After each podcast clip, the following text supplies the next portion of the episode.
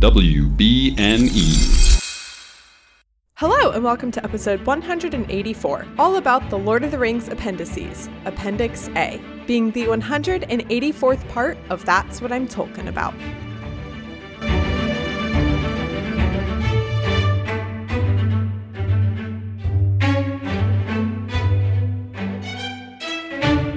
My name is Mary Clay. If that's too complicated for you, just call me MC. I've been experiencing the world of J.R.R. Tolkien for the first time, and this week we are continuing our dive into the Lord of the Rings appendices and finally finishing Appendix A. Today I'm joined by Justin, better known as Freddie's roommate on TikTok.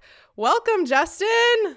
Hello, I've risen from the dead. I am back. Haha. See, I saw all your comments, but now I'm back. You're never getting rid of me. I'm just kidding. Um, con- context for the listener: there was a bit of a um identity crisis in the Zoom this this morning, where for some somehow two Justins, two two profiles got logged onto the Zoom, and we didn't know who was the real Justin, who was his evil twin. But by that introduction, it would seem that the evil twin survived. So, oh no, of course, uh, no, I, I'm the I'm the real Justin. All I mm-hmm. want to do is podcast and find out about Earth's defense system. It's fine. Don't worry about me. I'm fine. That's exact. That, spoken like a real, true, non-evil Justin. So uh, today we are doing the last section of Appendix A.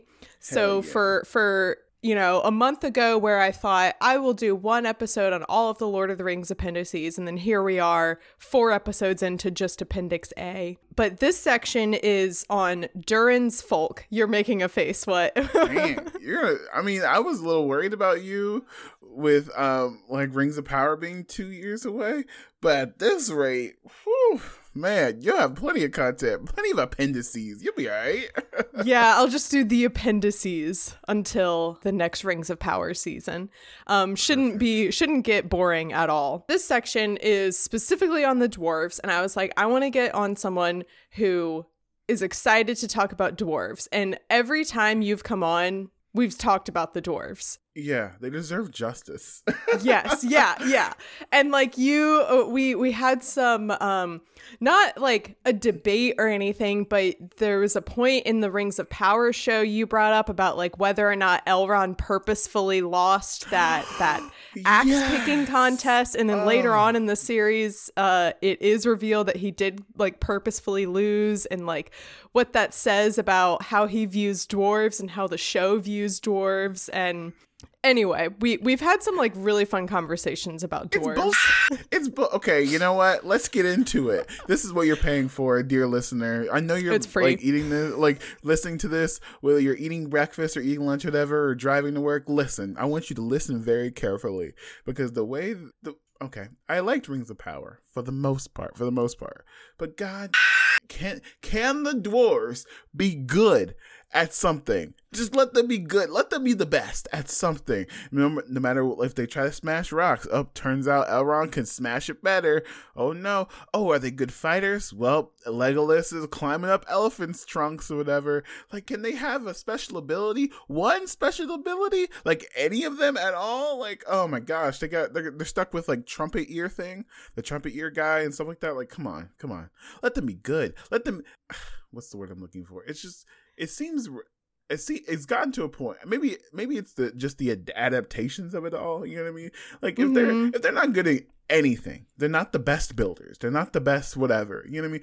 If well remember in rings of power when they were like oh we don't even need the dwarves we'll just take the thing for ourselves yeah we'll just do it ourselves like can't, can't we have some collaboration? Isn't that in the nature which i still don't i still don't feel good about that moment where Durin had given Elrond that like sample of the mithril yeah. and then when they failed to get the dwarves permission Elrond was like oh let's just use this. And I'm like doesn't that go against like yeah. what you were trying to do? Anyway anyway um I'm texting you this meme right now and it I laughed so hard when I saw it. Oh no. Okay. Dwarves elves better than be being better than humans elves watching. oh! Oh, too soon. Is it? But isn't that so true? That's Too- like so. Okay, so this meme. Um. Oh, actually, it was posted in the "That's What I'm Talking About" Facebook group, which is kind of the forgotten child of um my of my doing, where I had too many social media platforms to keep up with, and I kind of forget about Facebook. I'm so sorry, but a lot of times people do share some fun stuff there, and one of them was this meme where it's it's like the two it's like two guys like shaking hands, and it's yeah, being better than men, Yeah, dwarves and elves. And then afterwards, it's the elves washing their hands.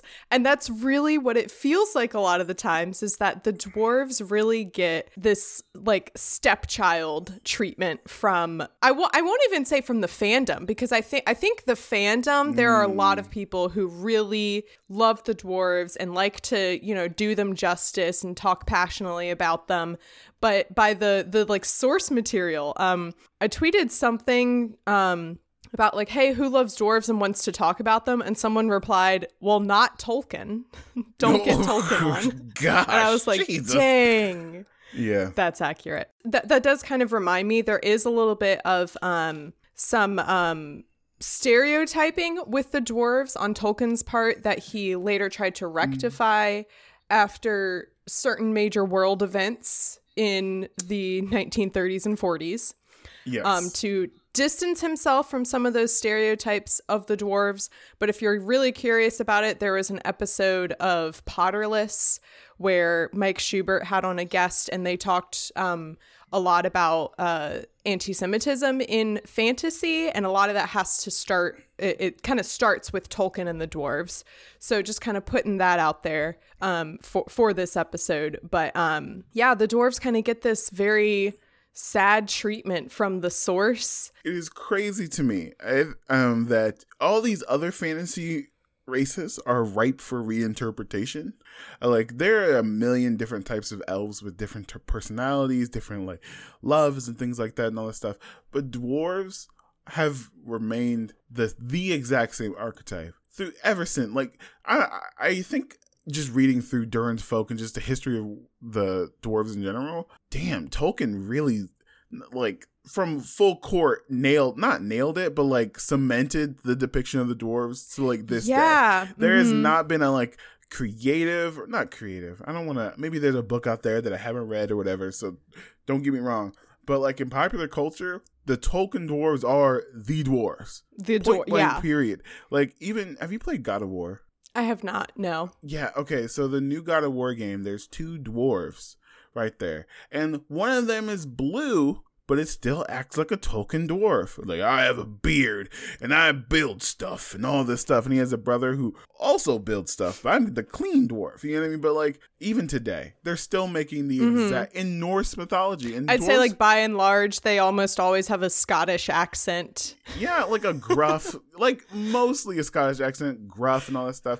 And even when we go back to because dwarves, correct me if I'm wrong, but dwarves are like come from Norse mythology. Even when we go back to the source of it, you know what I mean, or telling stories about Norse mythology, they still act like Tolkien dwarves.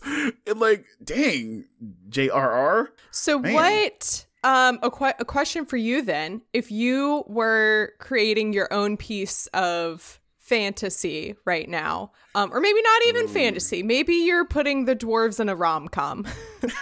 What Yeah, uh how would you like reinvent the dwarves? Or what's like a uh, a, a different like interpretation that you would depict dwarves as? It's like here's the thing. They they are cemented in the earth like pun intended a little bit they are cemented in Mhm. the mountain. They they will always be builders and like they're they also have like maybe like a fighter streak to them. They're always building armor. They're always fighting something. They're always trying to take something back. Is there a world like if i was like redoing not redoing but like if i was in the writing room of rings of power right? Hmm is the, and we don't we don't get to see really Khazad-dûm like in all of its full glory, right? Is there a way to bend that to way to they are the scientist of Middle Earth, if that makes any sense? oh You know what I mean? Like yeah we, we haven't seen this place before. It fell it like in its greatest glory. You know what I mean? Is there a world where like this is don't like this is exaggerating. Remember in Atlantis when they had the flying stonefish? Yes. Why? Why? Why? why Let's don't get- they, yeah. Why don't they have like flying? Atlantis Yeah. dwarf crossover. Yes, because they're Yes. so cemented in earth and fire and stuff like that. Is there a world where maybe it's a under a waterfall where they like use water or something or a different element or something or even on the top of the mountain use air or something? Um, maybe. What do you think? Is that a dumb answer? No, that's not a dumb answer at all. And like, I think this is a real, I think you bring up like a really fun point that can lead to a lot of like creative discussions about like what else can we do with dwarves? Because you are right that um so many other like fantasy tropes and peoples are always being reinvented but yeah dwarves are almost always this um like stubborn hardy type of people E- even if dwarves were the forgotten stepchild of middle earth i still think he created a very like commendable group of people with a lot of like really fantastic qualities for like fantasy worlds and plots you know? So maybe there's a reason that people haven't tried to recreate this. You know if it ain't broke don't fix it you know kind of a mentality. Um and so i think there's like a you know j- just playing like devil's advocate here okay, here's the thing. I'm not saying they're broken or like they they. How do I say? not- yeah oh yeah Bad Say- saying saying like wanting to see a new interpretation doesn't mean that we don't like what originally happened it's just like you know it's like 80 years later let's do something new i totally understand that like i mean there are this is gonna sound like dumb i hope it's not dumb but i think there's versions of dwarves in all types of different stories of like i guess a role of kind of like a side character that is supposed to Mhm. contrast the world around them or has knowledge of the world or cultural knowledge of the world as the main character doesn't have like I guess Yeah. tinfoil tinfoil hat theory right now. Like not theory, but like put your tinfoil. Ron I- I know what you mean. Ron Yeah. Weasley fills the role of a dwarf, but he's not a dwarf. You know what I'm trying You're, to s- say? you know what? No, you're so correct with that because Yes. I also think a lot of his, I think a lot of his personality hmm is also very like like this like stubbornness in And him. he's redheaded, and he has a bunch of family. Uh, Yeah. but like that fills the cultural Mhm. role. Ron Weasley, when he's done right, um, fulfills that cultural knowledge that Hermione and Harry don't have. Um, When I think of Star Wars, Finn, I think Finn is the dwarf of the group. He has Mhm. cultural knowledge of the enemy that Rey and Poe do don't have. He's like, no, we have to go. You know, um, I think that role is fulfilled. They're just not dwarves. You know what I mean? Does that make any Yeah. sense? I to- no, I to- makes tons of sense. Totally see what you're saying there. So let's dive into this section now and t- and see more of this history of the dwarves. Okay, so I'll I'll set the scene um for listeners who maybe don't remember or people who didn't listen to the Silmarillion episodes. I don't know why. I'm just curious if there are listeners out there like why would you or maybe you're just coming in now as a listener. I don't know. I just think it's funny where you're, you're like no, I'm not going to listen to the Silmarillion episodes, but I do want to listen to four episodes on Appendix A. Ugh, the best one. Anyway, for people who maybe don't remember or haven't read the Silmarillion, dwarves. Okay, so let me ba- e- go back even further. so, the god of Middle Earth, so to speak, Eru or Iluvatar, decided that there were going to be his two quote unquote children, which were elves and men. And the demigods of Middle Earth, the Valar, there's one named Aule, and he is like the crafter uh, demigod. And one day he he makes dwarves. Like he he makes dwarves, makes like a whole race of people. Iluvatar finds out, God finds out, and is like, "Bro, that's not supposed to happen. I'm supposed we're supposed to build this earth, and then I'm gonna awaken. I'm gonna bring elves into it, and then after that, I'm gonna bring men. Dwarves are not supposed to be here. This is not a part of my plan." And he, Aule, is like, okay, you're right. I I made a mistake. And he goes to destroy the elves. I mean, the elves. he goes to destroy the dwarves, his own creation, who he is viewing like as his children. And like as he's lifting his hammer, Iluvatar then steps in again and says, No, no, no, I don't want you to do that what we're going to do is we're going to freeze them in time and then I will awaken them when I deem it right for them to come into this world. And so that's how the dwarves were created and came to be on Middle Earth. So kind of like their their roots are really, you know, literally like made and set in stone. A lot of what we're talking about of like their stereotypes like throughout fantasy and stuff of being like they're literally set in stone. And so that's, I think, why. And also, Aule being like the crafter, the dwarves kind of look at him as like, he's our dad. So that's how mm. the hmm. dwarves become um, the like mining, crafter, builder uh, people in Middle Earth. That's setting the stage. Yeah. like five minutes later. So Durin's folk, this section of Appendix A, uh, picks up with Durin the Deathless, which sounds dope. like, Incredible a... name. Like, yeah. bravo, Tolkien. You like knew what you were talking about sometimes. Damn. Crazy to think. he knew what he was talking about. Hey! hey! get out. Get out. Canceled. Leaves ends the episode. okay, so um Durin the deathless is there are these seven fam like lead families of the dwarves and Durin's folk is like the most important of these seven families. And notice I'm saying seven. Just bear that in mind. Bear that in mind okay. for for later. Oh no. Oh no. Um no, it's nothing bad. It's just okay, I don't know why I'm like like the seven rings seven oh, rings yeah. for the dwarves. Yeah, there you go. Of course. There you go. Yeah. So Durin's folk is like the the big family, the main family, and they're the ones that establish Khazad-dûm and get it to be in its, you know, heyday. Unfortunately, we're not going to this section doesn't talk, but maybe also fortunately, it doesn't talk a lot about um Durin the 4th from Rings, Rings of, of power. power. Yeah. So in Rings of Power, anyone who has been watching, King Durin is Durin the Third. And Prince Durin, the one that we all love, who's married to Disa, and they're low key like the best part of the show. Mm-hmm. Um, he is the fourth. And this section it it like establishes Durin the deathless saying like oh he he lived for such a long time even though dwarves are not immortal like elves, they do still have this lengthened and strengthened lifespan compared mm-hmm. to men. And then it like skips down to Durin the sixth. So we're skipping over Durin the fourth. So I kind of wish we learned a little bit more about him, but also nah. maybe as enjoyers of the show, it leaves a little bit up to question for us to watch the show unfold for this character, you know, where it's like, oh, we don't know what's going to happen with I mean, we we kind of know, sadly, what because, the end is, but we don't know what the middle is, you know?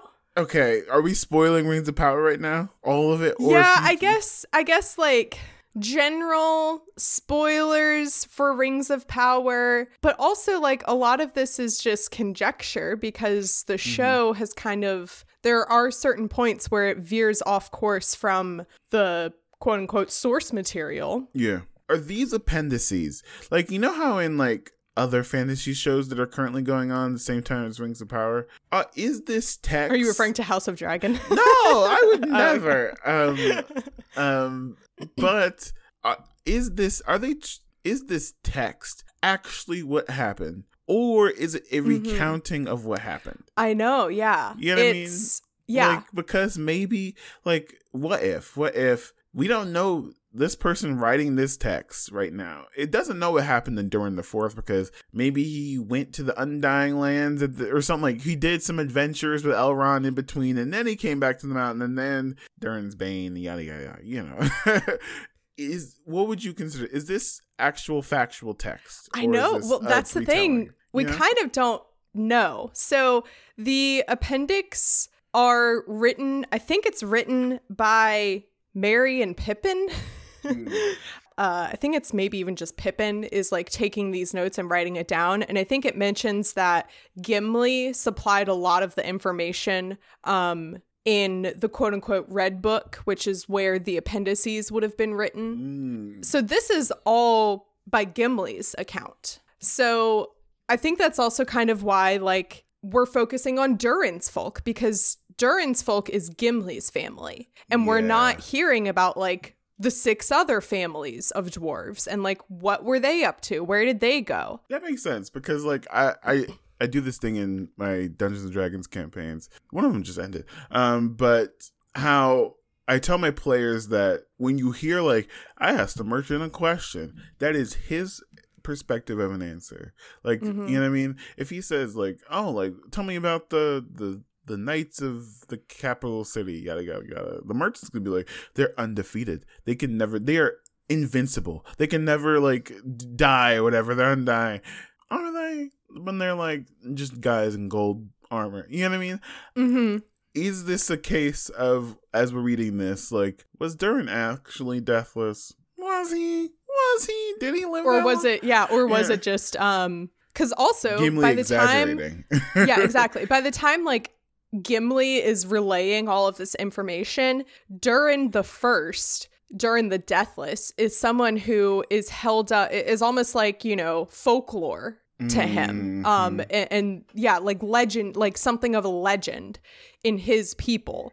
Um, and that's why Durin is like then that's why it's like Durin the third, Durin the sixth, like it, it continues on because people it, says that when a dwarf in his line was born that was like thought to emulate Durin the deathless that's why like that's why they chose his name to be continued on because he was such a legend in this like ancestry.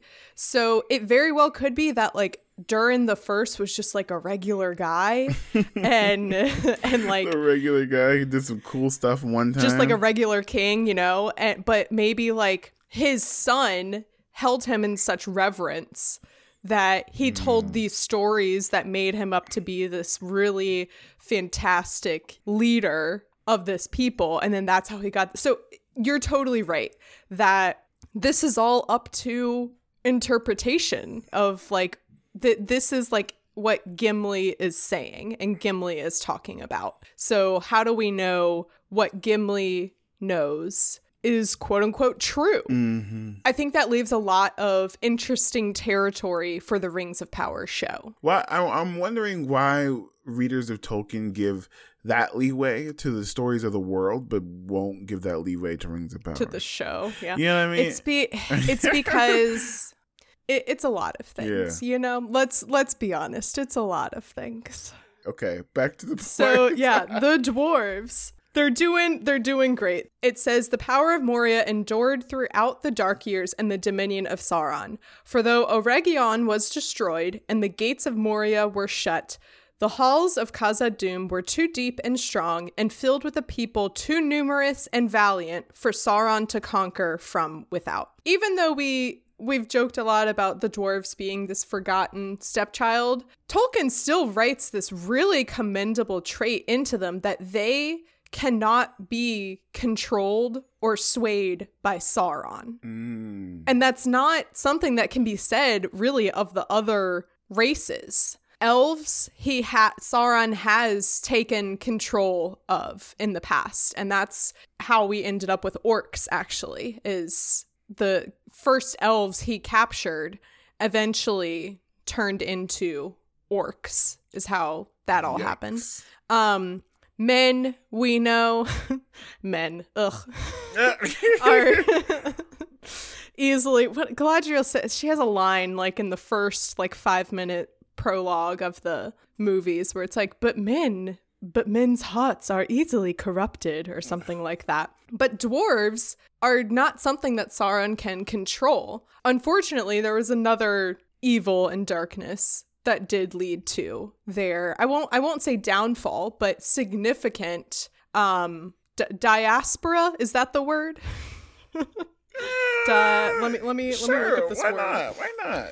Isn't diaspora uh, like the African cult- diaspora. diaspora? Um, the dispersion or spread of a people from their original homeland. Oh my God! wow, look at you. Look at me knowing words. You get one point in race relations today. One point. by the time we get to again like i said this section does jump over um, the king durin and prince durin that we see in the show so whatever happens between them we'll just have to see what happens durin the sixth is in power and that is when the dwarves it says the dwarves delved deep at that time seeking beneath seeking beneath barons and B- Baranzabar, Oh, I read that. seeking beneath for Okay. Mithril. Berezimbar. That's what I. The Barons. Okay, there we go. Uh, seeking beneath for Mithril, the metal beyond price that was becoming yearly ever harder to win. Thus, they roused from sleep a thing of terror that, flying from Thangorandrim, th- Thangoradrim, I could never say that right, but that Thangorandrim was essentially Morgoth's or Melkor's evil fortress in the Silmarillion. Terror that had laid hidden at the foundations of the earth since the coming of the host of the West, a Balrog of Morgoth. Durin was slain by Durin was slain by it, and the year after Nain the First his son. And then the glory of Moria passed, and its people were destroyed or fled far away. So hmm. that is the start of what happens to Moria, and eventually down the line we see, you know, the fellowship coming into Moria, and like that's how it went from ah, okay. being this. So, okay, back to I think we just reading this reinforces how Tolkien is literally glued all in the cracks of every single fantasy story ever, you know, because like this is this isn't I I said Finn is a dwarf or fills the role of a dwarf. This sounds like the Mandalorian.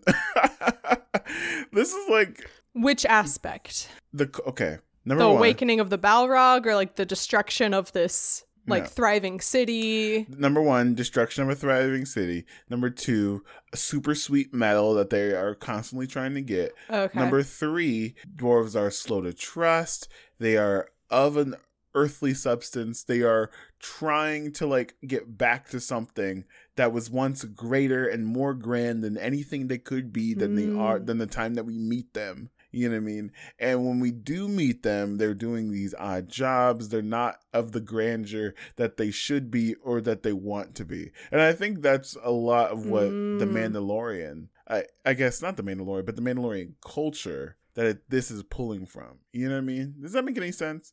Also, the whole uh there's the evil that we're dealing with now, but that evil was there was a bigger evil back then that was so big. There was a war so great that you'll never know about unless, unless it's a prequel series. But like, you know what I mean? Like, it's very odd. I don't know. Go ahead. You're you're correct in that Tolkien's hands are on everything, whether or not you whether or not like the creators and in the writers room of the Mandalorian, someone was like, "Hey, Tolkien right created this thing. Let's see how we can like dive off of that and whatever." Tolkien is a part of almost every aspect of fantasy, which is something you can't say about I think really any other writer, you know? hmm So props to you, JRR. I know, right? Sometimes sometimes I like to make fun of him, and sometimes I'm like, "Damn, he did write some good words." I guess he was a little smart, but whatever. Go ahead. After the destruction of Moria, Moria, people are either the the dwarves either have died as a result or they have fled. And they uh let's see, Thrain Thrain the First, um, who is Durin the Sixth grandson. Um, he is now leader of of this family of dwarves, and he establishes Erebor in the Lonely Mountain.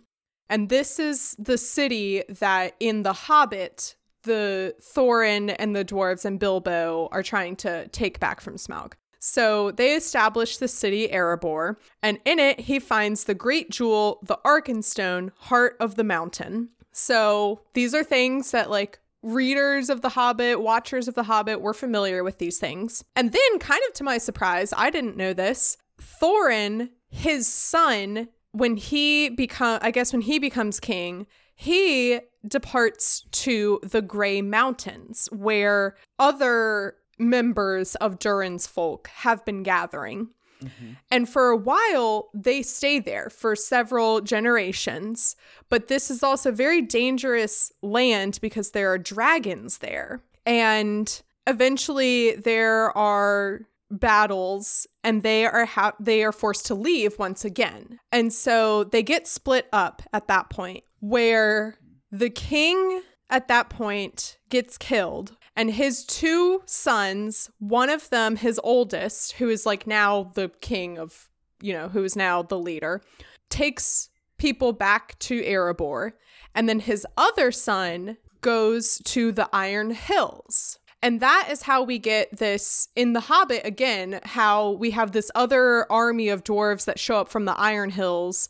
I was always confused about, like, well, wait a minute, why, if, like, how did they end up there, but they're all still a part of the same family? So this is how that happens. Anyway, now they are back in Erebor, and Thror is the leader. So this is actually Thorin's grandfather. I didn't realize that air like you're reading The Hobbit, you're watching The Hobbit, and they're making Erebor out to be this like really fantastic city that they it's like this was our second home after Moria was destroyed, but like not really. They were only there for like two generations. Cuz there was the first king after they left Moria, Mm-hmm. and then the next leader, they went to the Grey Mountains. And they stayed there longer than they stayed in Erebor, Mm. which I- I, I just yeah. find so fascinating. I feel like it's one of those things where like you ever you ever have something that means something so much to you as a kid and then you grow up and you tell your parents about like this great special Yeah. moment that changed your brain chemistry and they're, And they're like, like, no, oh that, was just happen." a that was just a throwaway line or something or like oh that was they're like um like oh i have grandmother's secret recipe this is like my grandmother made it every single sunday and then your mom's like she got that from a Betty Crocker box. What are Yeah. you talking about? it's just cinnamon. you just add cinnamon, you know, like it's It's just the recipe on the back of the chocolate chip package. yeah, but it to you, it was like grandma's special cookies. Yeah. I think it's the same situation here. You know what I mean? Yes, totally. They revive Erebor and get it to a really prosperous point.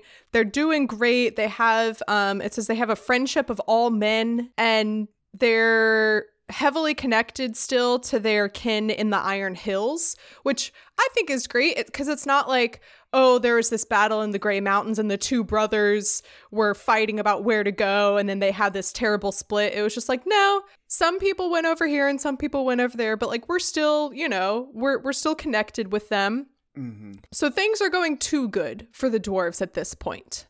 It always is. It's all it always is, right? Um so the rumor of the wealth of Erebor spread abroad and reached the ears of the dragons. And at last Smaug the Golden, greatest of the dragons of his day, arose and without warning came against King Thror and descended on the mountain in flames. Interesting to note that it's Smaug the Golden, but I feel like in every visual adaptation he's red. Oh, another instance where like he, I guess the lore of Tolkien is permeated. It's Mhm. Smaug is the dragon. There is no like, I guess, a- more popular dragon than Smaug. Give me- Yeah. I mean, is there a more popular Um, dragon than Smaug? I suppose there are like one or two. If we're talking about in like general fantasy pop culture, Mm-hmm. Smaug is the dragon. If you're talking specifically like within the Tolkien world, there are I don't remember, but that's the thing. I don't remember their names or the specific Exactly. instances. It's but there are nothing. one or two dragons in oh Glaurung. That's a name of a dragon. there are a That few sounds instances. like a Tolkien name generator. yeah.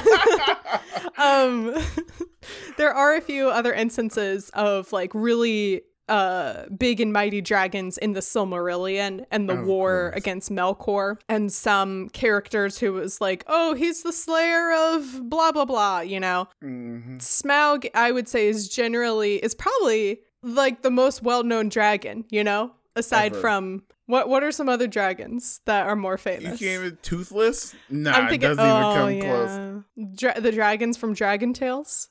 Uh, you don't even know their names. There's blue and pinky and purple and green. I feel like one of them was named Cassie, and one and I know one. I know the big blue one was named Ord. or lame.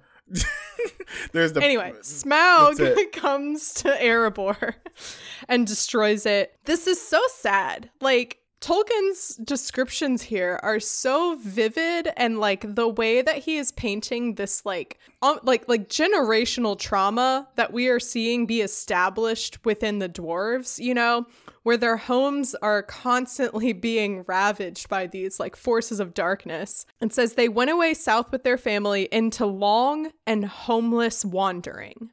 Oh, that that long and homeless wandering is so sad and devastating for for the dwarves that like they were once this really great people and now they've diminished into into wanderers, you know? I think I think I guess this is a great time to correct me if I'm wrong, but I Mhm. believe J.R.R. Tolkien took a lot of Jewish history and Jewish culture and melded that with the dwarves, right?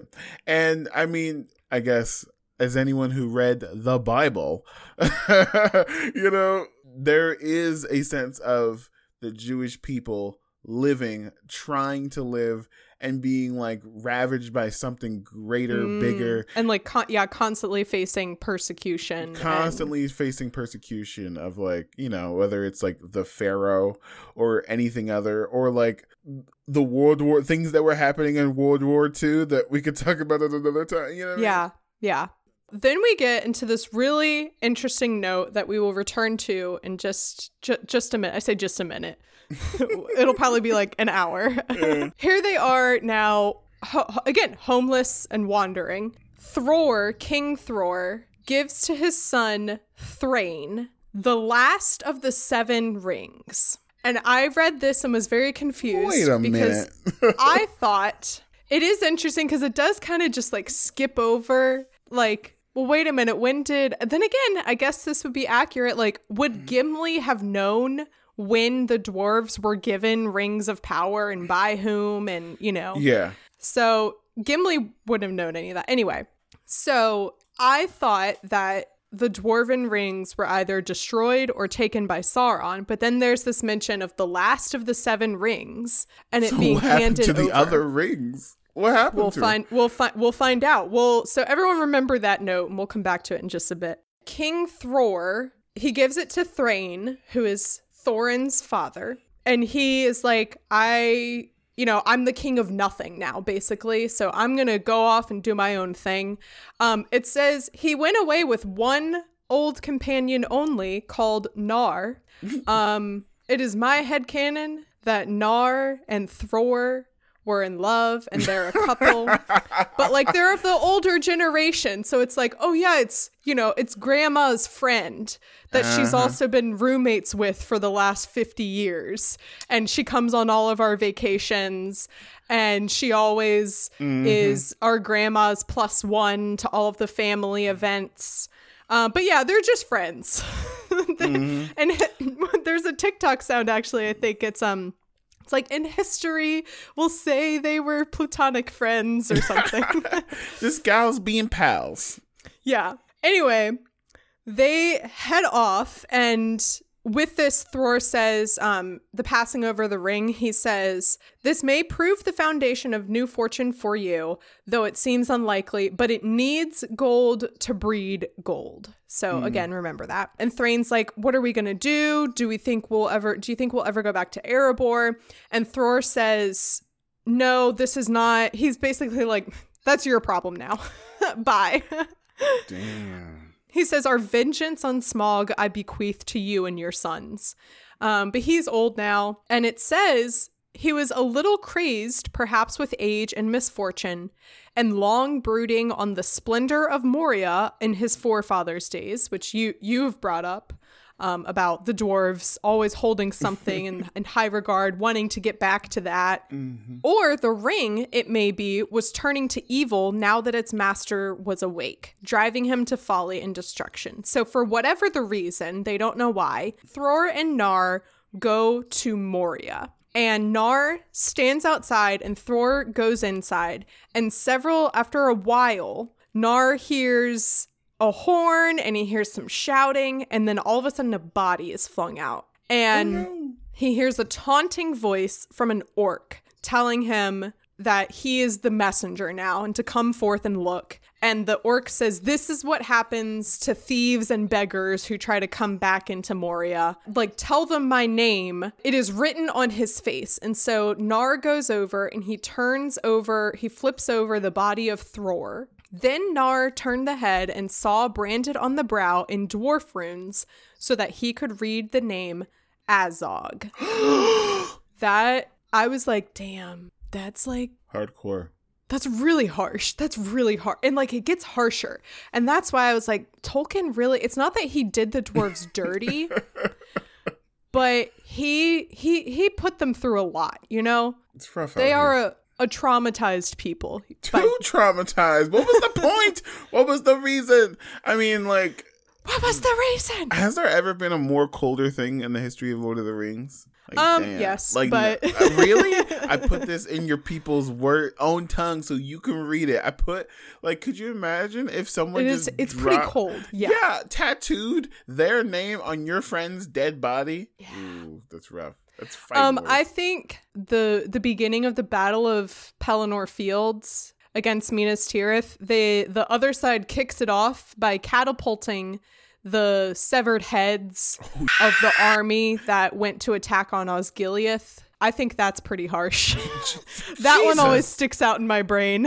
that one's like, damn, that's rough, buddy. Anyway, so they also they throw this like bag of of like cheap coins back at Nar to kind of like taunt him. Racist. And he and he flees and brings word back to Thrain. And so everyone's upset, obviously. They're like, we have to we have to, you know, avenge King Thror. We have to take back our city. Let's do this. So they they rally all of the dwarves that are like still alive, even dwarves from other families outside of Durin's folk, and they start pillaging and sacking all of the strongholds of the orcs as they are like making their way up to Moria again. And then they have this huge battle. It's called the Battle of Azanulin Bazaar.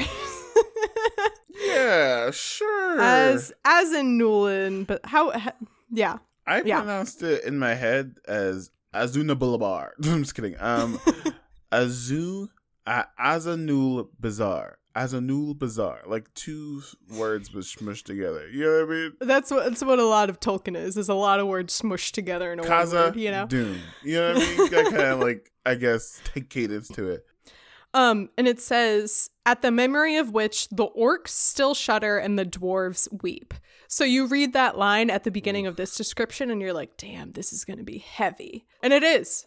Uh, it's rough. It's rough. They're battling back and forth. Sometimes the dwarves are winning and sometimes the orcs are winning. And then it says the the people of the Iron Hills turned the day, just like they did in uh, Battle of Five Armies. And so they come out and then their their leader stands outside the the gate and says azog if you if you are in come out.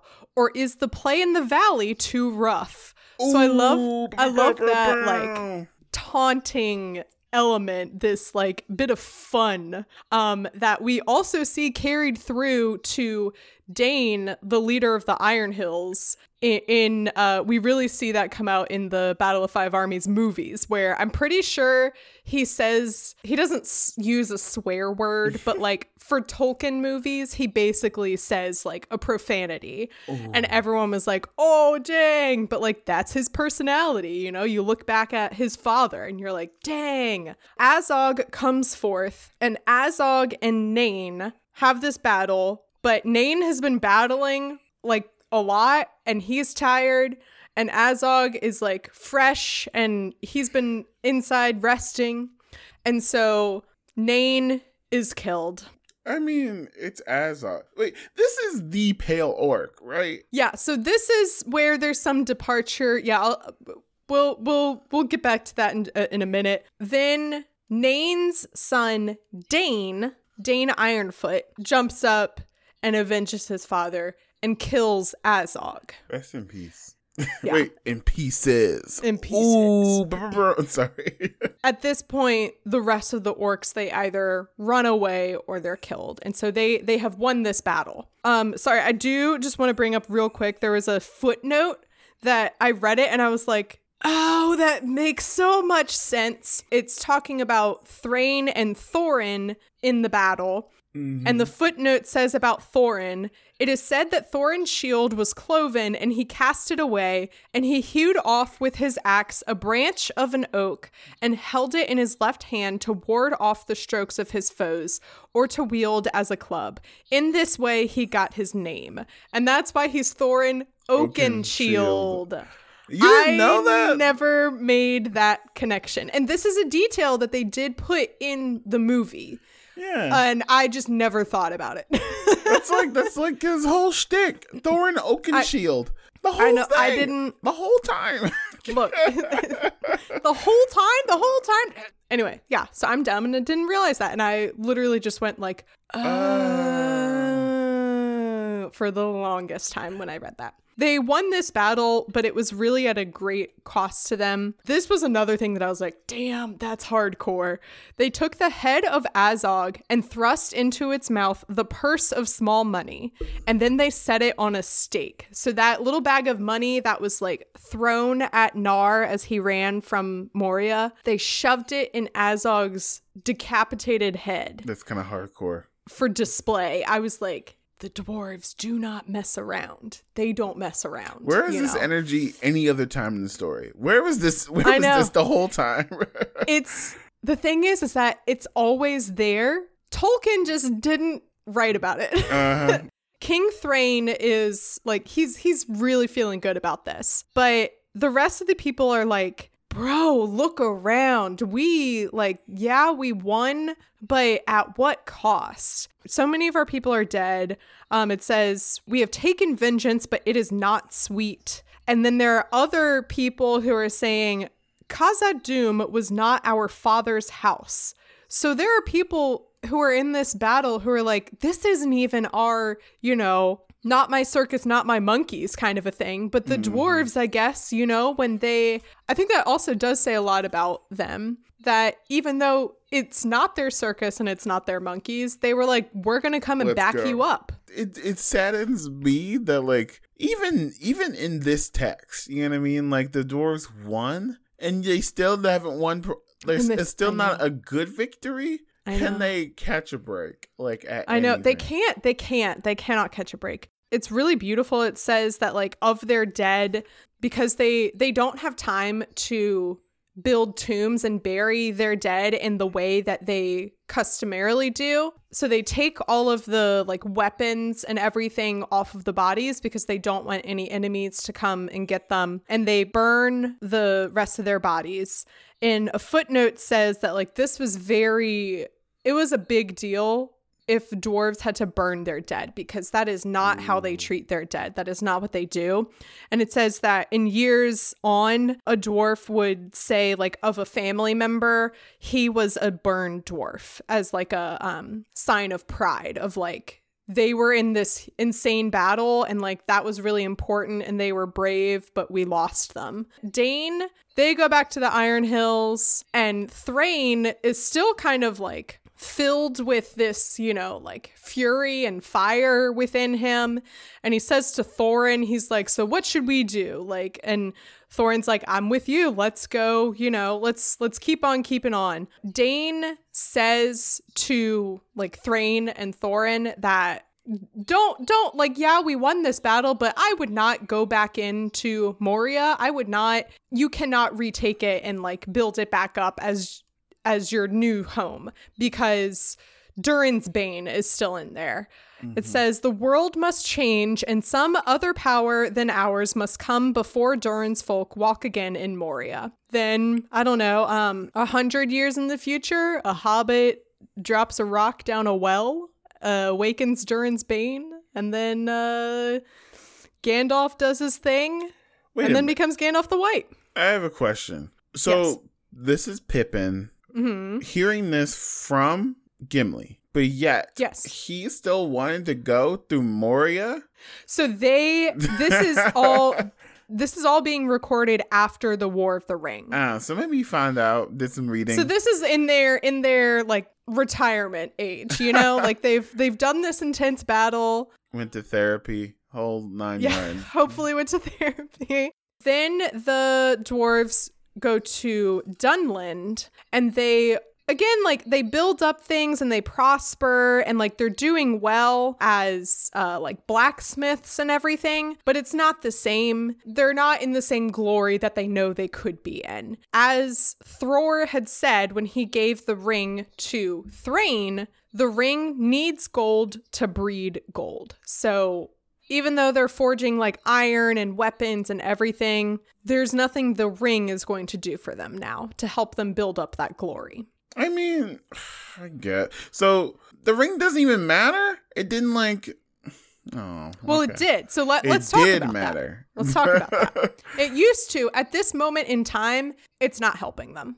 So the ring, again, like I said, as I first read that the seventh ring was like passed on, I was like, oh, that's interesting. I thought that like all of the rings were destroyed or taken. Mhm.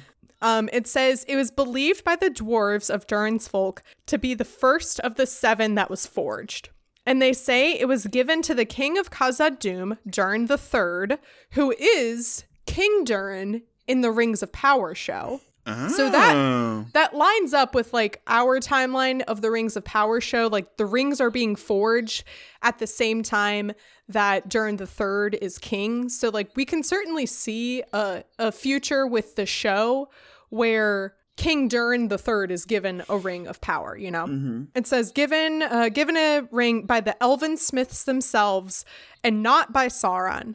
Though doubtless his evil power was in it since he had aided in the forging of all the seven. So there's kind of these two histories of the dwarven rings. And one of them, I think the the history and the story that is more widely told or more widely quote unquote known is that the seven rings were forged by Sauron and given to the dwarves. Then later on, they were either destroyed or taken back by Sauron because Sauron realizes it says, uh, the dwarves, they were made in their beginning of a kind to resist most steadfastly any domination. Though they could be slain or broken, they could not be reduced to shadows enslaved to other will. And for the same reason, their lives were not affected by any ring to live either longer or shorter. All the more did Sauron hate the possessors and desire to dispossess them. I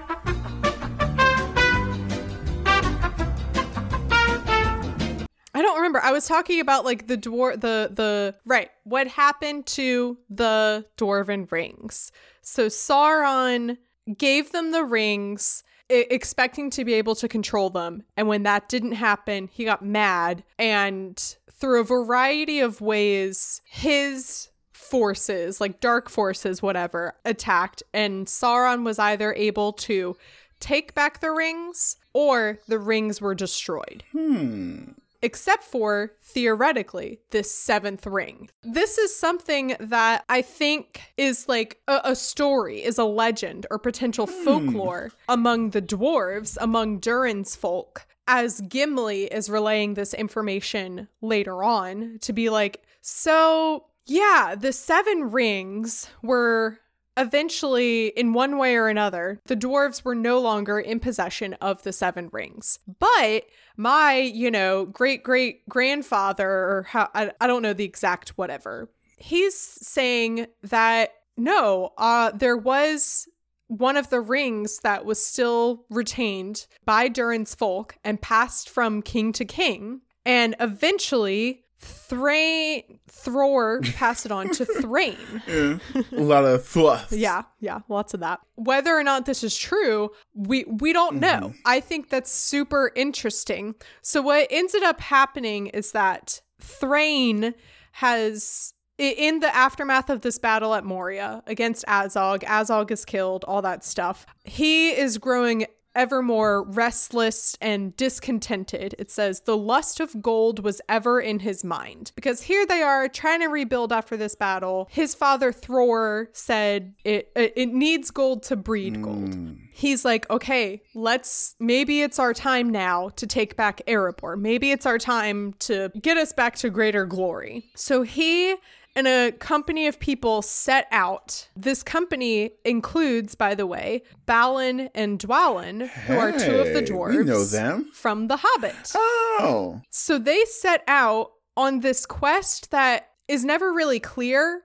Um, maybe it was clear at the time among everyone else about, like, yeah, this is the plan. But as Gimli knows, he doesn't understand truly what he was setting out to do. So they're in Mirkwood and they fall asleep, and the next day they wake up and they never find Thrain again. Only long after was it learned that Thrain had been taken alive and brought to the pits of Dol Guldur. There he was tormented, and the ring was taken from him, and there at last he died. So this is one version of events of the the history of one of the dwarven rings. Of one of them survived and remained within the possession of dwarves and was passed down until eventually it was taken back by Sauron. And I think this is going to be really interesting to see what the show decides.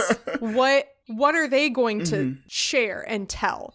Is it going to be because they've already kind of they've really veered off course of the rings of power creation itself. The Dwarven Rings, I think, will be very interesting to see how the show tackles because we have these two kind of like competing histories of what happened to the Dwarven Rings, where one of them survived long enough, and that possibly explains this like greediness that was within Durin's folk and like these evil events that kept following them, you know? And Oh. I think it- it's not so much in the Hobbit book, but in the Hobbit movies, the Arkenstone is really what drives that madness and the greed behind the kings. But I think it's way more compelling if it was actually one of the rings. Mary Clay, you busted it open. You've solved the mystery. Okay. I don't know if I've solved it so much as I this is I, I think more interesting. So more uh, interesting than the Arkenstone. So okay. So if if they if the ring has been following them, do does it offer any control? Not control, but like if you wear it and you're in front of the Balrog, is the Balrog gonna be like, oh yeah, yeah, yeah, you're gonna you're Sauron's homies? You know what I mean? no, the dwarves with the rings are specifically not Sauron's homies. Yeah. You Okay, know? okay. because they they're not under his dominion. Okay, so it says the only power over them that the rings wielded was to inflame their hearts with a greed of gold and precious things, so that if they lacked them, all other goods seemed profitless, and they were filled with wrath and desire for vengeance on all who deprived them. Okay, so i in my head, the dwarves who have the rings. I think that explains why they were so prosperous mm-hmm. because there's always this push within them greed, lust for gold, whatever you want to mm-hmm. call it, this drive within them to keep Digging. like keep making things, keep doing better, keep making things greater and greater and greater. And that's also what pushed them to uh digging for mithril. Even mm. when they ooh Ooh, ooh, okay, Uh-oh, brain uh-oh. blast, brain okay, blast, ready. You broke it open. Okay, okay. So in the show, yes. King Durin is very much against the idea of mining for mithril. He's like, it's dangerous. There have already been a lot of, there have been like a lot of collapses. There's a lot of reasons that he has for leaving mithril alone and leaving the mountain, the deeper mountains be.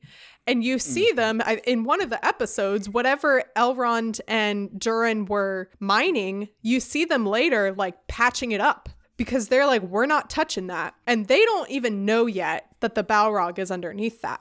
But mm. if the show decides to go by this history that the elven lords gave to Durin the Third, the first dwarven ring, and the ring awakens this greed that could very easily explain because as it stands right now it's kind of like well wait a minute how did the dwarves go from no we're not mining mithril we're leaving it alone to di- you know delve too greedily and too deeply and awaken the balrog? How do we go from point a to point b? Um and i think if we see one of the elven lords give king durin the third a ring that would be an explanation for why there's this change and why they awaken a, the Balrog.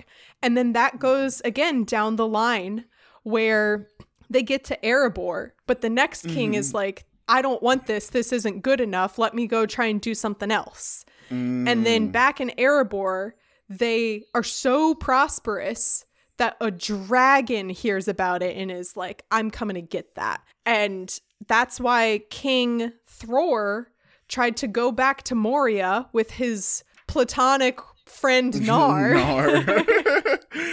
and take back Moria. And that's why Thrain, who has the ring and is the last possessor of the ring, was yeah. so after the battle, they've lost all of these people. There's been so much destruction, but he still views it as somewhat of a victory. And yet he still mm. wants more.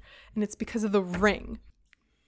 Wow. That was a lot of talking, I realized. No, no, no. Okay. But for real though, like I was like connecting the dots. And then you would say when I was thinking, I'm like, oh, oh, oh, I don't have anything to add to that. That I think you solved it. J.R. Tolkien, that's what he was talking about. Yeah. Yeah.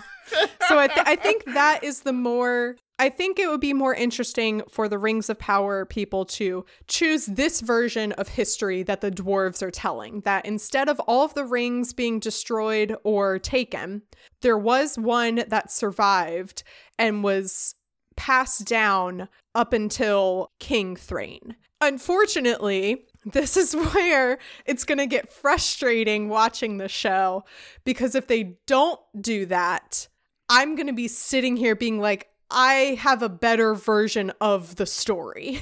oh, don't do like that. Thought, oh, don't do that. Just like I thought with uh Halbrand. Oh, where yeah. I was like, Halbrand is gonna be the king of the dead army in Return of the King. Yeah. And he is this king and he's going to return to his people and he's going to it's it's like a failed Aragorn story, you know. Anyway, I think it would be really compelling, especially since um, the show is building up this friendship between Elrond and Prince Durin.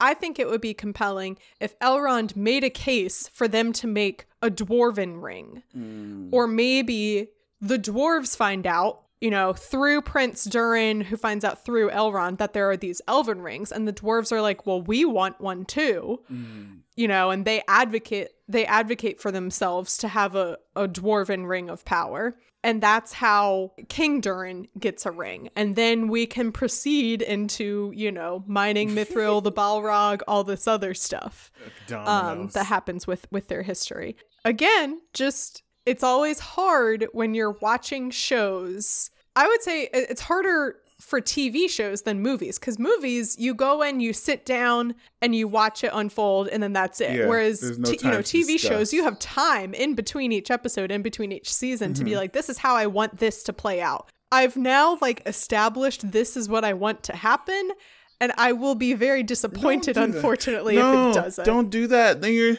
don't do that because maybe I won't be disappointed. You're right. Maybe I won't be disappointed if it does if this doesn't happen because maybe something different and cooler will happen. Yeah, you know? allow yourself. I encourage you to allow yourself okay. to be surprised because this is. Thank think you. about this Thank way: you. you. are doing the exact same thing that everyone did in 1999 when they saw the Phantom Menace. I don't. What? What? What?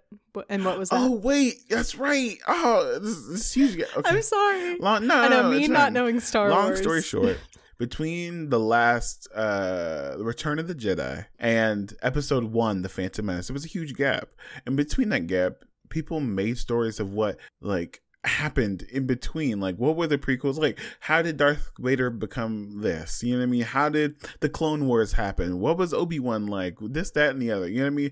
Had all these theories about what could have happened and what should happen, right? And then when we got there and it was drastically different, quality aside, you know, yes, the quality of, of those films could have been better. I don't think that's like a po- unpopular opinion. Mhm. Yes, people had built up this image of things that they should happen instead of accepting the story for what it was. And people like me who were kids at the time who watched Phantom Menace, Attack of the Clones, and Revenge of the Sith, and that was Star Wars, like that's that's Star Wars to my generation of people. Mhm. Like we hold those films and the Clone Wars and Anakin and all this stuff so deeply. You know what I mean? Because that's what was presented in front of us. You know what I mean? That's we took them for what they are.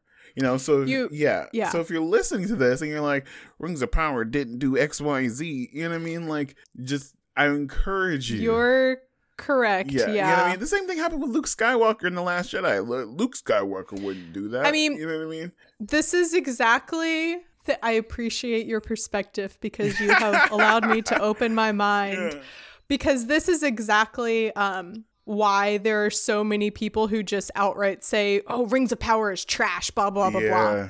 Because they did exactly what I was say exactly what I was saying and You doing. fell into the trap. where in their mind they were like this is what I want to happen and if it doesn't happen it's bad. exactly, exactly. And so you're you're correct that I should have a more this this is what I want to happen and this is what I predict to happen and what I think will be compelling. If it doesn't happen, I will say I'll be disappointed, but that doesn't mean that something else couldn't happen that is still equally compelling Mhm. you know allow allow yourself those moments to be like oh, i'm sad that what i want to happen and what i thought was going to happen didn't give yourself that time to recognize that and then let it go and move on and talk and think critically about what did happen Ah, you sound like a Jedi, Mary Clay. Oh, I can't wait for you to watch Star Wars. i know all about Oh. jedis you know me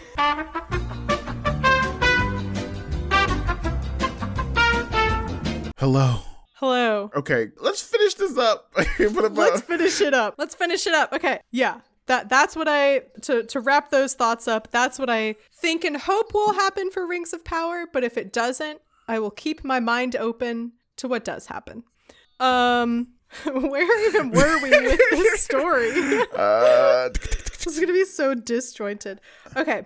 Thrain is taken by Sauron. The ring is also taken, and Thorin is now the king. So this is where the the events of the Hobbit really kick off. mhm. I love the way that Tolkien describes this like passion and anger that is like slowly growing within Thorin over the mm. years. The embers in the heart of Thorin grew hot again as he brooded on the wrongs of his house and the vengeance upon the dragon that he had inherited. He thought of weapons and armies and alliances as his great hammer rang in his forge. But the armies were dispersed and the alliances broken, and the axes of his people were few. And a great anger without hope burned him as he smote the red iron on the anvil. So descriptive. I can very clearly see how he came to be the, the Thorin that we see in The Hobbit, where he's working endlessly. And like as he's doing this, you know, maybe it's kind of uh when you get to a certain level, Yeah. maybe it's sometimes a mindless activity of like black blacksmithing and all, all this stuff that they're doing where he has th- this time to just be alone with his thoughts and he's just thinking about the history of his fathers the dragon erebor battles that like maybe if he had done something differently other things would have happened i can see how all of that like empowers within himself a, a desire for more, mm-hmm. a desire for change. Then comes a chance meeting, it says, between Gandalf and Thorin. and it says, This meeting changed all the fortunes of the House of Durin and led to other and greater ends. I love that because without, so really, if you think about it, the ring could not be destroyed if it weren't for the dwarves. Ooh. Because Thorin had to meet Gandalf mm-hmm. to set off on this quest with Bilbo. For Bilbo to end up with the ring, for the ring to end up with Frodo mm-hmm. and, you know, a hobbit, and for it to be realized that a hobbit is the only one who can take the ring to Mordor and for it to later, you know, be destroyed. And I love that domino effect. It's so great to look at these dominoes being laid up that, like, if it hadn't been for this, and Ga- Gandalf says it later in this section too, that this meeting was so important for so many other things in his, it, it- you know, that were to come, and they would have no idea. It's kind of like how Stephanie Meyer uh, eventually led to the fall of Ellen DeGeneres. Yes. yeah, Stephanie Meyer wrote Twilight. That became uh, someone else wrote a fan fiction of Twilight, but with like sexiness in it and stuff like that. That was called Fifty Shades of Grey. Fifty Shades of Grey then gets turned into a movie st- starring Dakota Johnson, and which then Yes. leads to Dakota Johnson being on Ellen and being like, uh, "You didn't invite me to your birthday." Dang. I love, I love all those dominoes. All thanks okay. to dwarves and Twilight. That's the title of this episode.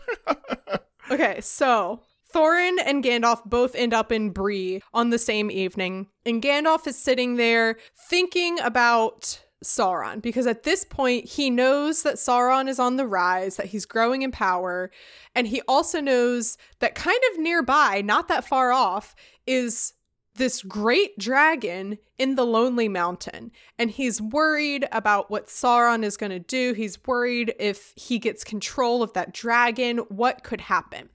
And so he's sitting here having these thoughts, and then Thorin walks in. He's been, you know, journeying and doing stuff.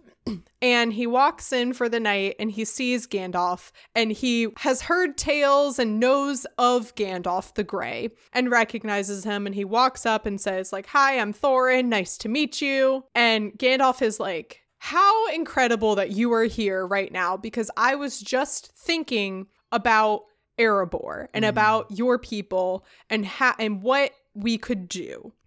And that's when they come up with this plan. Um, and it says the story is told elsewhere. I love it's does this several times in the appendix where it there are events that are detailed in you know the lord of the rings or in the hobbit and it just says of this much is told elsewhere Buy and it's like book. we're not going to go into the details now you can read something else if you want to hmm Look at J.R.R. Tolkien plugging his own work. Really? Yeah, exactly. Exactly. Like shameless plug, The Hobbit, one of the best-selling novels of all time. Exactly. You know? yeah. See also The Hobbit, the thing that launched the fantasy genre, you know, like No big deal. It's casually. the Battle of Five Armies happens. They take back Erebor. Yay. Thorin and his nephews, Kili and Fili, die. And that is the end. Maybe not the end, but that is like no, it is like the end of the direct line of like Durin's folk. Because then his cousin Dain, uh Dain Ironfoot, who killed Azog, Mm-hmm. um, become becomes the king. Um this is different from how it's portrayed in the Hobbit trilogy where Azog is alive in the Hobbit movies and like he is the main big baddie. Mm-hmm. Um in the book it is his son Bolg who I don't even think Bolg Bolg is killed if I remember when they go into Goblin Town. Um cuz at that point as Tolkien was writing The Hobbit, Goblin was also was like later orc. Like those are kind of they're one and the Oh, same essentially. Really? So the in the book, the ho- the hobbits, I mean the hobbits, the dwarves, they get taken into Goblin Town, and that results in the death of Bolg, Azog's son. Mm. And then the orcs slash goblins are so enraged by this that they later attack Erebor and the dwarves. So all of that is portrayed differently in the movie. Lots of things portrayed differently. What I found interesting, it notes here that in that summer of the same year, Gandalf had at last prevailed upon Saruman and the White Council to attack Dol Guldur, and Sauron retreated and went to Mordor. And that is what happens in the Hobbit trilogy. It's some it's this like Accurate. one s- it's so funny because it's one sentence, this one detail that they then turn into like an entire side plot in the Lord of the Ring in the in the Hobbit trilogy. Um that at the time that I was watching it and had not yet read this, I was like they made all of this up. what is all of this nonsense? Yeah. Come to find out it is here in the appendices. re- wow. Wow. Okay. I have a question. What happened to Mm. Radagast? He kind of dipped out after these. I know, I know, damn, right? man. I don't Ew, know. Bro. Like, yeah, one, two. That's the question. Where's Radagast during, you know, the War of the Ring? Um, Radagast. He's like, screw Um, this. I'm going where the blue wizards are. Honestly, he might have. Um, let's see. the brief, the the intro on the Lord of the Rings wiki says, um, sorry, it keeps.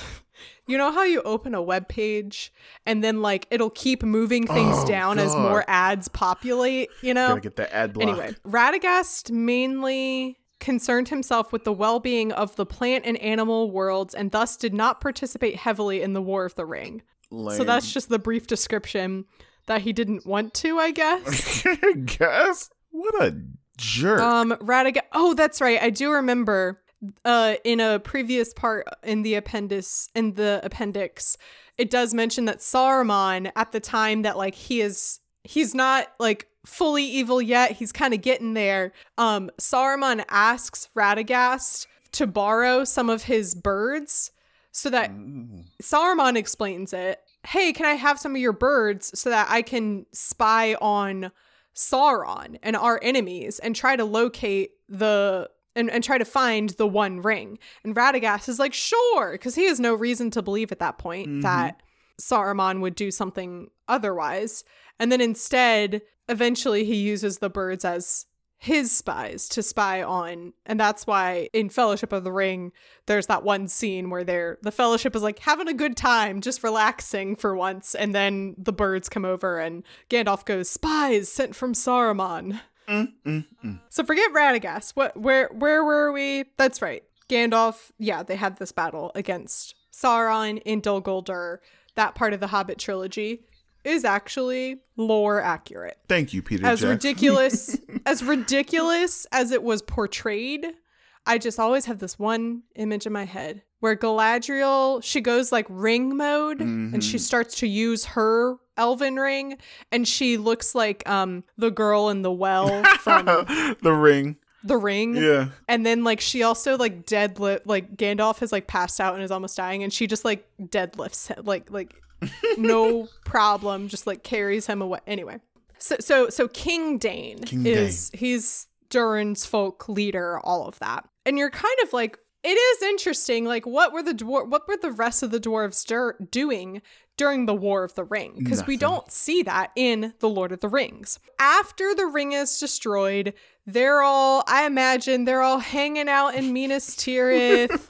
Um healing resting up they're waiting for like the coronation to happen they're having a good time just like being pals and not like running from Nazgul, you know? Gandalf tells, even Gandalf said afterwards to Frodo and Gimli, Mm. he is relaying this news that King Dain has died in the battle that they were fighting. And he, it's so funny. He says, Yet things might have gone far otherwise and far worse. When you think of the great battle of the Pelennor, do not forget the battles in Dale and the valor of Durin's folk. Which is so funny because this is the very first time I'm ever hearing of this. where he specifically says says like, yes, we did all this stuff, but we also need to remember our our brothers in arms over in Dale, the, what Uh-huh. the dwarves did. We can't forget what they did too, because they were very valiant in this larger war against Sauron. And then it's like tucked away here in the in the appendices. Dang, like what were they? You know what? Never mind. I know what I happened. know. They were forgotten. they were forgotten. Um, and he says that had they not been fighting off Sauron's forces up by I think they were like up by the Lonely Mountains. They're up by Dale, which is the ta- that's right. Dale was the town by Erebor and by the Lonely Mountain. Mm-hmm. So they were in that area. I think it says that had they not stopped Sauron's forces there, they could have gone on to take Rivendell. It says that there might be no queen in Gondor. Mm. I'm assuming he's saying like Arwen could have been killed in Rivendell if they the dwarves had not stopped Sauron's forces then. And he says this line, which again goes back to like that domino thing that we were talking about. We might now hope to return from the victory here only to ruin and ash, but that has been averted. Because I met Thorin Oakenshield one evening on the edge of spring in Bree. A chance meeting, as we say in Middle Earth. Beautiful.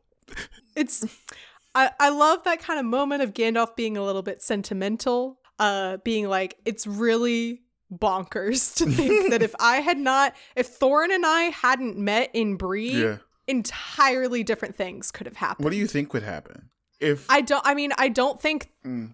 I don't think that the dwarves would have successfully taken back Erebor what? because Gandalf had this big plan hatched that involved a hobbit. Mm-hmm.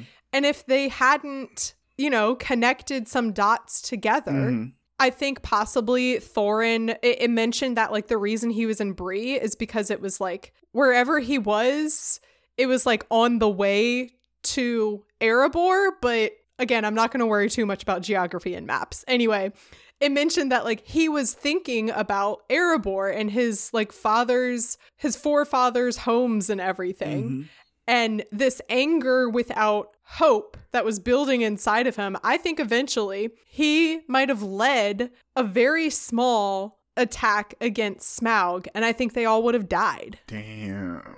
Damn. Okay, that's fair. That's fair. I know I talked about this the last time I was here, but like if Gandalf had been there in the Smaug fight, he would have turned to Gandalf the White then. He would have done the sacrifice play. It's possible, the whole yeah. Balrog thing just would have happened with Smaug. I feel like that would have happened. I think that's possible, yeah. Yeah. Really incredible, incredible history and domino effect of the dwarves. Then there's a brief little paragraph about the dwarven women. Wow. Um, it literally says Dis was or Dis, which is just so funny. Uh, Dis was the daughter of Thrain the Second, so this is Thorin's sister, and the mother of Kili and Fili. She is the only dwarf woman named in these histories. So was Gimli sexist when he's retelling this, or was J.R. Tolkien even more sexist? It could have been Gimli, you know? Gimli didn't Gimli say, "Oh, women have beards too," so it's hard to tell. Yeah, I mean, it is funny because it the way that it's described that like, oh, there are so few dwarf women, a lot of them look like men. This has given to the foolish opinion among men that there are no dwarf women and that dwarves grow out of stone. And like this little part is almost said like word for word by Gimli in the movie Yeah. when they're on the way to Helm's Deep. I think that's fun that like they took this almost word for word. It does mention though, however, um thankfully Thankfully, that the dwarven women are not forced to marry. It says that um dwarves are are like serial monogam mon- monogamers. monogamous, serial monog- monogamous. Yes, Yeah. monogamous. Like they're they're penguins. yeah, they mate for life. You know, they have they have one love, and that's that's who they're with for the rest of their lives, essentially. However. Dwarven women were not like simply, they were not like forced to marry simply for the sake of like Mhm. procreation. That a lot of times, you know, there are a lot of men who didn't marry simply because they never fell in love with someone, because they went off to battle, they had other focuses. And same with the women, that a lot of times they were not interested. It also says that sometimes they fell in love with a man, but that man was in love with someone else. Oh, And they just never, you know, that unrequited love because they they mate for life. They're only in love with one person. They just never remarried. So I appreciate there's that intense relief that I, as a woman, felt reading this that they were not forced to marry simply for the sake of keeping the dwarven line Mhm. going. And then we move on to to Gimli. Gimli's history after Lord of the after the, the ring is destroyed.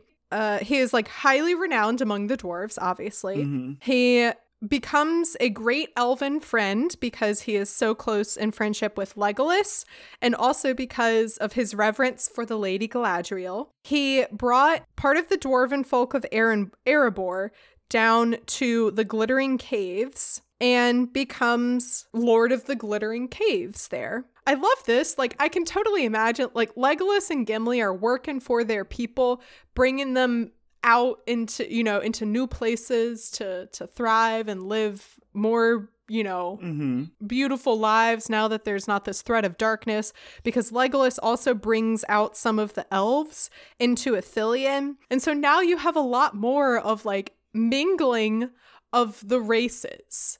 And it's not so separate. It's not the dwarves are in hiding. It's not, oh, well, the elves are only in Rivendell and they're only in Lorien and, and Mirkwood. It's everyone is now coexisting together really peacefully.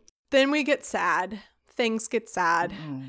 because Aragorn dies and Legolas at this point decides, okay, well everyone else is all of my friends are dead. Have you seen that um yes, the dinosaur thing. the dinosaur all my friends are dead? Yeah, I know what you're talking about. so this is when he decides that this is his time to get on a ship and go to the Undying Lands. It says, here follows one of the last notes in the red book. And I'm really interested to see like who wrote this. I maybe should go back I think I'll see in the next uh, in the next Mhm. section with the timeline whether or not cuz if Pippin or Merry are writing this, then I guess they could write this, but Yeah. I thought that they I would assume that Legolas would only go over to the Undying Lands once like all of his friends had also died aside from Gimli. So, I'm like who's writing this if uh Merry and Pippin are dead? So maybe we'll find out they're alive too. Mm-hmm. We have heard tell that Legolas took Gimli, Gloin's son, with him Oh. because of their great friendship, greater than any that has been between elf and dwarf. And it is said that Gimli went also out of a desire to see again the beauty of Galadriel. And it may be that she, being mighty among the Eldar, obtained this grace for him. More cannot be said of this matter because they're like, we don't know. We, Oh. maybe Gimli had to jump ship at at uh, never, Valinor. never. There is no way, zero chance that Gimli would jump straight. But um, he can't swim. yeah, it's believed. oh. I just love the we have heard tell that Legolas took Gimli. So no one knows for sh- for certain, but like rumor has it that at the port that Legolas left from, he also had a. They're like, wow, that's a weird looking elf. Who's He's gonna check him? unusually short and has a beard. I thought elves can't grow Oh. beards. Interesting. Okay, and that that is the end of Appendix A wow. and the end of this recording that both Justin and I Look, we made it through. We did it. we've been working hard to bring this episode to you I guys I swear to listeners. God, if you cut out right now, Oh no. I swear to God, it's not even. Okay. I swear It's to fine. God. it's fine. Literally listeners, as I'm saying this, Justin has just cut out. Justin, I'm so sorry. Rest in peace. Okay. At this point, I'm going to insert Justin's outro telling you where you can find him. Mary Clay, if you're listening to this, I'm gonna act like you are outroing me. Hi, uh, you can find me at Freddy's Roommate, wherever toys are sold, Twitter, Instagram, and TikTok. Um, I also have a podcast that's coming out right now, all about The Bachelor. Uh, it's on Decoding TV with David Jen. It's a pretty good show. It's called Decoding Reality, and me and Deja Talks TV talk about The Bachelor. And I hope that interests you. That's what I'm talking about is a proud member of WBNE. If you want to learn more about the network, you can go to WBNE.org. The cover art is by Vaishon Brandon. You can support him on Instagram at Vaishon Designs. You can get merch for That's What I'm Talking About by going to teepublic.com slash user slash talking about pod. You can follow the podcast on social media at Talking About Pod. And like I mentioned way back at the beginning of this episode, there's also a Facebook group. I'm sorry that so- that uh, it- it's fallen off of my radar as the host and leader, but it brings my heart joy to see that people are still sharing memes and very uh, interesting points and fun discussions. So you can join the Facebook group as well. All that's linked in the episode description. You can follow me on Twitter and TikTok at MCWattsUp and on Instagram at MC Turn Down for What. If you want to support the podcast, you can become a patron. Go to patreon.com slash tolkienaboutpod to explore the different tiers and perks that are available. You can become a member of the 11sies tier to get access to bonus content, such as audio that did not make it into the final episode, of which there's probably going to be a lot from this recording because Justin and I always have a great time talking. We get into a lot of really great conversations. We talked a lot about Rings of Power and why people didn't like it and what that means. He is texting me right now in all caps. WTF, ugh, what is happening? Anyway, we had a fun time. I couldn't include all of that in this episode because I wanted the episode to be focused on the dwarves, you know, and and that conversation to be the main thread. So if you want to hear more fun stuff between Justin and I, you can become a member of the 11sies tier or you can become a sponsor of the podcast like Johan. Johan, Thank you for your continued support. You're a wonderful person. I appreciate you, and I hope that you are enjoying 2023 so far. This is what we're doing with 2023. We're into the appendices finally. I've been enjoying it, and I hope you are as well. As always, if you like what you're listening to, please make sure to rate and review. um, so that being said, I don't have Justin here to share parting words with the audience. I will share these parting words that I think if it weren't for the dwarves, the One Ring would never have been destroyed. As always, long live dwarves. And that's what I'm talking about.